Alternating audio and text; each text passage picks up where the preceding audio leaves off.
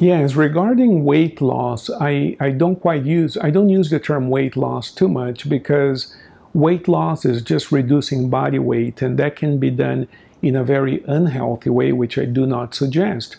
I, I like to talk more about body remodeling, which has to do with the changing body composition, which comes along with some degree of weight loss, but the procedures and the results are quite different. Usually, when a person is seeking strict weight loss, they diet and they become less healthy. When a person comes to work with me and they're looking to remodel their body, they build muscle, they lose fat, they become more flexible, and we engage in the same types of activities that create body remodeling. They also create a more joyous and happy and fulfilling life. They happen to coincide. And so, what the person ends up with is a much more fulfilling and joyous life overall. Not just a better looking body, not just feeling better about yourself, but an overall package of life that is much, much better. I want to give you some ideas about what it is that I do and what it is that I don't do. So, there are two ways to approach body remodeling. One way is what there are a number of types of procedures that we can collectively call medical weight loss. That's not what I do. Under the umbrella of medical weight loss, you have the use of surgery, the use of medications, and to a large extent, the use of diet. I remember in medical school, you know, a person comes to see us, they're overweight, you know, we measure their weight, their height, we are, you know, we calculate the BMI, you know, and the physician is trained. I had to do this a bunch of times in rotations. We're trained to counsel the person on weight loss. And the counseling is very simple. You got to eat less and exercise more, as if the patient didn't know that already, as if the patient didn't know that they're overweight, as if the patient didn't know that eating, eating less and exercising more would be beneficial to them. I, I remember asking my, my, my attending, my professors, and I was like, you know, isn't this offensive? Isn't this humiliating to tell a patient, eat less and exercise more, Mr. Jones, because, you know, you have to lose weight to lower triglycerides, you know. The person already knows that, you know, and I think it's offensive for a physician to tell them something that is so obvious. Clearly, the problem is not that they don't know that they should be eating less and exercise more. Clearly, the problem is that they can't. So, we can do one of three things. We can neglect the problem, they'll die of a heart attack. We can use a medical intervention to help them. And then there are several things we can do. You can cut into their stomach, bariatric surgery. We can give them medication. We can give them diuretics to lose weight. We can give them appetite suppressants, amphetamine type drugs. You know, there are all kinds of interventions that can be used. The liposuction, redistribution of fat, you know, they also call that remodeling. I mean, there are a number of different types of procedures. And then there's a whole diet industry that will tell you if you only eat this with that, but without that, and you do this and you don't do that, you know. And there's a whole diet industry that will tell you what to eat and what not to eat and how to eat and how that promises um, a, a fantastic life. And again, all of those diets, maybe not all of them, but the great majority of them, particularly the ones that are scientifically based, right? They would work if only what? If only the person would keep up with it.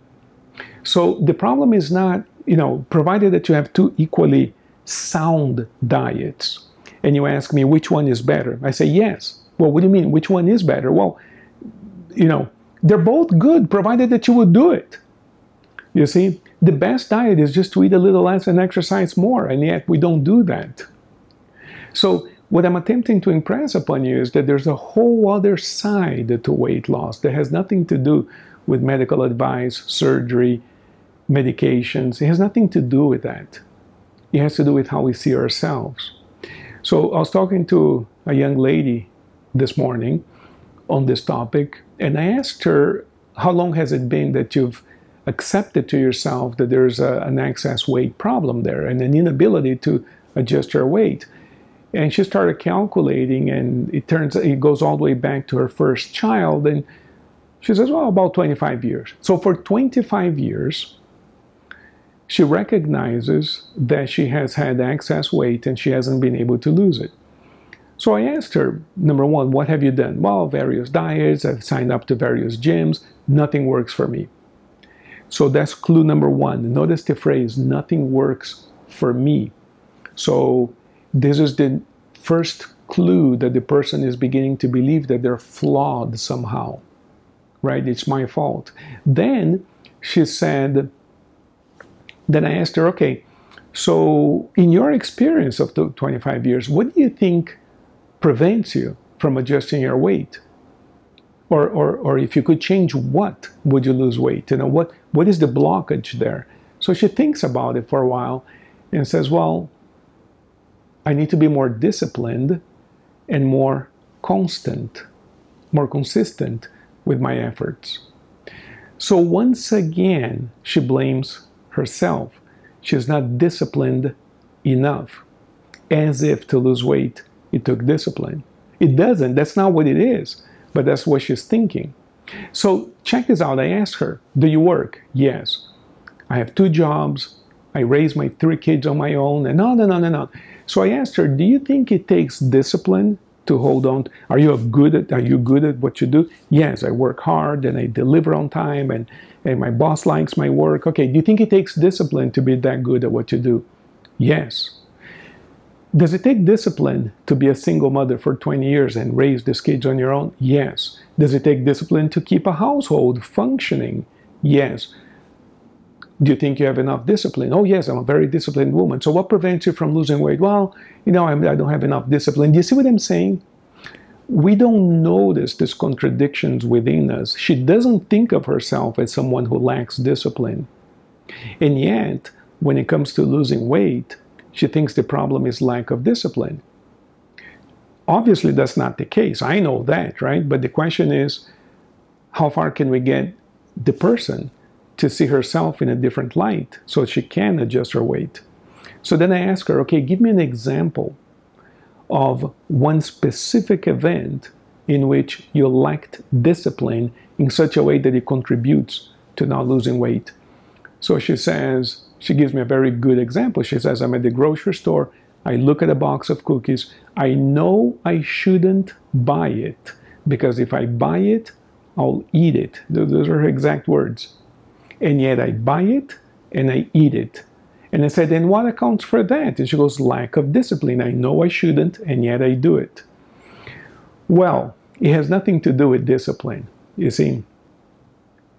Because the moment she sees the box of cookies, at that moment, she's not thinking, oh my gosh, I really know I shouldn't do it. I, it's really bad for me, but I'm such a bad person. I have no discipline and this, and I want to be fat and obese and I want to die of a heart attack. That's not the thinking. At that moment, it's a mindless act. We pick up the box of cookie, put in the cart. We take it home. After dinner, we wash the dishes. We sit down to watch a little bit of TV. We pick up a cookie. One cookie, after all, is not bad. Next thing you know, half of the box is gone. It's a mindless activity. It wasn't the result of lack of discipline, it was the result of a mandate that is installed in our subconscious mind at a very deep level that creates a very mindless and automatic behavior. We don't think about it. We pick it up without thinking. Let me ask you the moment you go through the grocery store aisle and you see the cookie, does it take any more or less discipline to simply walk past the cookies and not pick them up? A bunch of people who are not overweight don't have that struggle. And if you ask a person who doesn't have a weight problem, why didn't you pick up some cookies? They say, don't have any desire, don't want it, don't care for it, don't like it. And you say, oh, so you must have taken a lot of discipline to avoid the cookies. No, man, I just don't like them. I just don't care for them. Do you see what I'm saying? What prevents us from eating the extra cookie isn't a ton of discipline. So the word that the, so the word that we use in the office is not really discipline. The word that we use is willpower.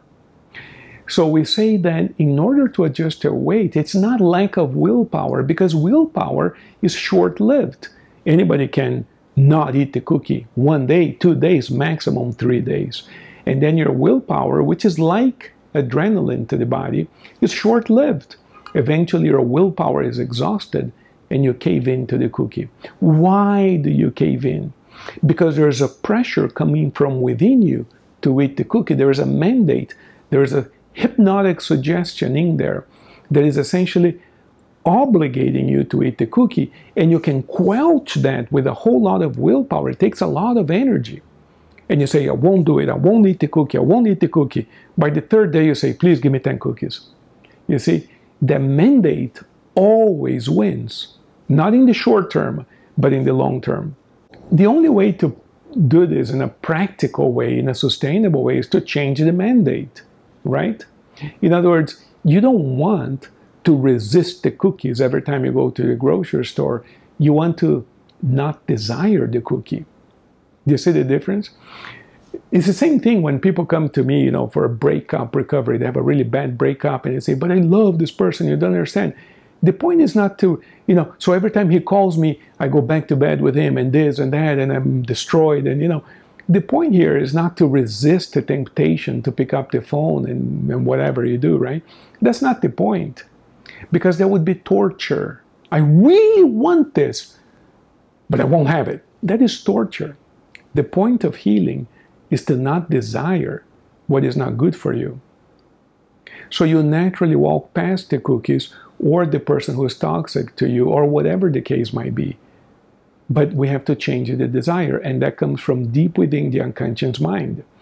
So whether I'm working on depletion recovery, whether I'm working with relationships, whether I'm working with prosperity mindset, or whether I'm working with weight loss and body remodeling, I'm working on that subconscious mindset that changes your desires so that you naturally choose effortlessly. It has nothing to do with discipline or willpower. You effortlessly desire different things. That's the only way to live a life that you love. So let me know what you think about this. And by all means, if you are getting value out of this information, please subscribe to the channel because that would help us a lot to get the message out there. But also because you let me know that you are getting value out of this uh, content, out of this information. So thank you so much and mega blessings to all of you.